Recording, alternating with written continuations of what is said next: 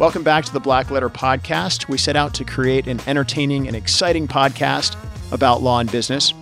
Black Letter, the name, comes from the Gothic typeset.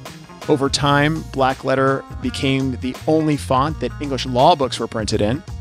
It made it harder for kind of the common person to understand what the English law book said. Black Letter came to represent something that was law, that was set in stone, that was sort of old and a well-settled fundamental principle of law. We're here to demystify black letter law. We're here to demystify things that happen in business and law and where those two meet. And I hope you have fun listening. Welcome back to another episode of the Black Letter Podcast. I've got Sharon Heaton, the founder of SB Liftoff, and Wright Lewis, my law partner at Dunlap, Bennett & Ludwig, an M&A attorney with me this week. This week, I'd like to kick it off, guys, with a little bit about, Wright, what you do as an M&A lawyer, helping get businesses sold or get them ready for sale, and what Sharon does with valuation and getting businesses prepared for the sale emotionally and financially and all of that happy stuff. How do you guys work together? How do you work with, and actually, let me rephrase that. I'm going to put more questions, and you guys maybe will dialogue a little. We'll do coffee talk, whatever it is. But how do you work with the client? How do you work with Wright? And Wright, how do you work with the client? And how do you work with Sharon? How does that three-way thing work? Because you've got confidentiality things, who hires who, what pieces, does your stuff overlap? We can get into it, but that's my thought for this week. That's what I'm curious about. Basically, I mean, it goes both ways. Sometimes, you know, Sharon will refer her clients that have come to her to help sell their business to our firm to represent them, usually around when we get around the LOI stage. Okay. Letter of intent. Right. So for everybody out there who's not a business lawyer. Sorry, Ryan. Right. Yeah. No, as soon as they start receiving letters of intent, or maybe even the NDA stage, if they start receiving non-disclosure agreements, we'll get involved briefly there. But mainly we start to come in when they start to receive letters of intent and they're seriously starting to negotiate those letters. On the other hand, sometimes we'll have clients come to us or they'll be telling us, you know, look, I'm getting up to the age where I'm ready to focus on something else, or I want to, you know, spend more time with my family, and, you know, I've been running this business, and what can I do? And at that point, you know, we'll discuss things like estate planning for them, and, you know, some of the high level things they can do, maybe to grow their business or give equity to senior level employees to sort of step up and take over and sort of, you know, I know one of the major things that Sharon points out in her book, and has, you know, said for many, many years working with her, is that, oddly enough, making yourself redundant or not important to your business significantly increases the value. So we try to help get them to the place where the business is saleable and from a legal perspective. And then Sharon, you know, we'll refer clients over to Sharon. She'll look at them, you know, she'll look at the business, tell them what she thinks the valuation might be. You know, where, you know, what are you trying to get out of this? And here's what a realistic picture is of what you can get today. And then she puts together, you know, I'm going to let her talk about it, but she puts together a confidential information memorandum and takes them to market and does it in a way that's confidential and preserves their privacy. When a client comes to you and they say, I'm tired of, you know, running my business, I'd like to kind of back out. I've heard that from clients that I've said to you even. What is the first thing they need to do? What is the first piece of information you need? I mean, I think I know, because the first thing that I ask them is, what's your company worth? Right? And they all have opinions, but opinions are like, well, I won't say what opinions are like. Yeah. But opinions are like a certain body part. So tell me about that a little bit. If somebody comes to me and they're burnt out already, that's not a good sign. I mean, that to me, I'm like, all right, well, you better, you know, find some energy here, because the part of getting your business from where you are today to exit is going to be double the work that you were doing before. So if you want to get to that point, you know, get ready. You're going to have to double down. You want to grow into the sale. You don't want to, you know, just like peter out and barely be able to hang on anymore. Grow into the sale. Trademark. Yeah. Right. Yeah. No, right, for sure. Yeah. So you want to grow into the sale. So you're going to have to put more effort in. And then I've heard this from numerous people. It may have come originally from Sharon, but running your business is a full-time job, and selling your business is a full-time job. And so when you're doing both of those things, you now have two full-time jobs. So what's the first piece of information you need from them, though? And I'll ask Sharon, what's the first piece of information, since you're sending them to Sharon to do this memo, and tell me about the memo and what that is and how you do that. But what is that? Let me take a step back and talk a little bit about the players on an M&A team. You know, as somebody who is a recovering attorney, Very often companies will come to me and say, I'd like to sell my company. By the way, you're a lawyer. Can you do the legal work?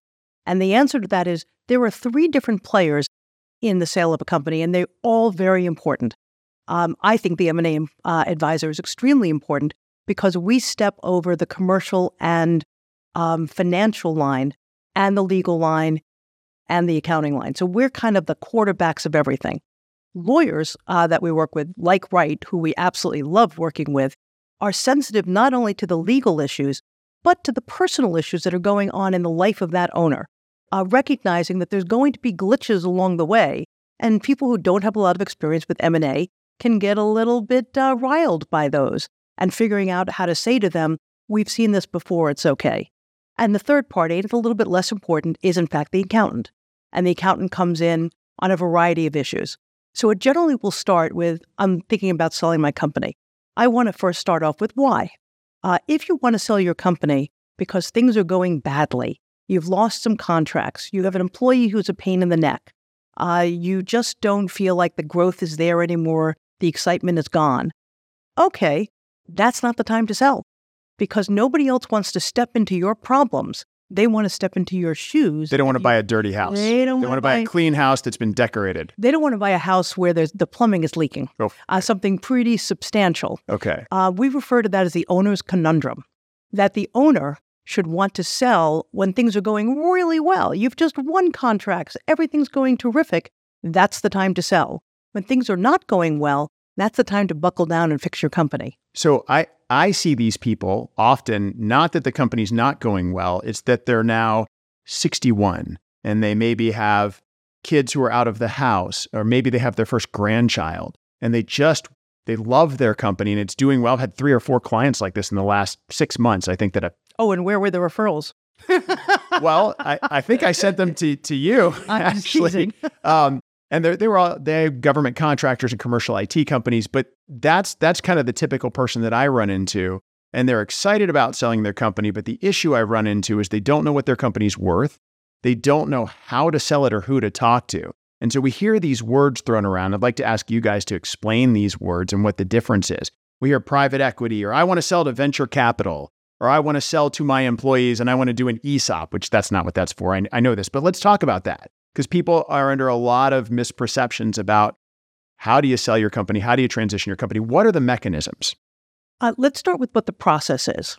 And the process is, very rarely do business owners actually know the value of their company. They know what the value of the company that they want it to be. They often went golfing with their friend who said, hey, I got a 5 times multiple, and said, well, my company's better than his company, so I clearly need a 6.5 times multiple. Those are not the way in which you value a company. So you start really by looking at the financials of the company and there's an art element to it and a science element to it. And the science element is figuring out net income, bringing that to EBITDA, getting to adjusted EBITDA, and that's all discussed in much greater detail in the book. That's kind of the science side. The art side is figuring out what's the right multiple. If you've got a company with $5 million of EBITDA and you have a 3 times multiple, that company's worth 15. But if you have a 6 times multiple, you now have a $30 million company on the same $5 million of EBITDA. Wow. Why do some companies get a 3 times and others get a 6 times? Well, there's a lot of factors that go into that. And you need to speak with people who are very knowledgeable about what's going on in the industry to understand the right multiple to be applied. So let me ask, this is my closing question for this segment about companies. What is the single biggest factor in moving that multiple? Is there such a thing? In GovCon, absolutely. No, there's not a single factor. Let me change Absolutely that. Not. Yeah, no, there's no one factor. I like that. No. But it is a constellation of different factors. It is the company growing or shrinking? What kind of work do they do? What's their margins? How much backlog do they have? Do they have a decent pipeline? How important are the owners? We have a chart, and I think we've actually put it in the book. Oh, great. What are the factors to look at in determining a valuation of a company. And, it doesn't say, if you're here, you're going to get this, but there's at least 15 that you have to look at and then balance them out. Okay. Well, I'm going to tell the listeners, the book's called Liftoff by Sharon B. Heaton, 12 Things to Know Before Selling Your Business. I think you can get it on Amazon. Yes, you can. So you can get it on Amazon. I flipped through it and read part of it, and I know Wright has read the whole thing in detail. And some of the things I've read about are very exciting and interesting. And I've been doing law for 20 something years. So I highly recommend it. When we bring Sharon back next time, we're going to get her three major pieces of advice for anyone looking to sell or buy or do whatever with their business. I like to talk about buying. I don't know that we have the time. Maybe we'll talk offline. But yeah, Sharon, so we'll have you back, and Wright will have you back for our next episode. And let's talk about your three major points. Thanks for joining us on this episode of the Black Letter Podcast. Download us wherever you get your podcasts, iHeartRadio, Spotify, iTunes, all those happy things. And look, watch us on YouTube if you want to see our pretty faces. Thanks for joining us. That's all for today's episode of Black Letter. Thanks again for listening. Join us next time when we talk about more Black Letter issues in creative ways. Make sure you subscribe to the podcast so you never miss an episode, and check out our website at blackletterstudios.com.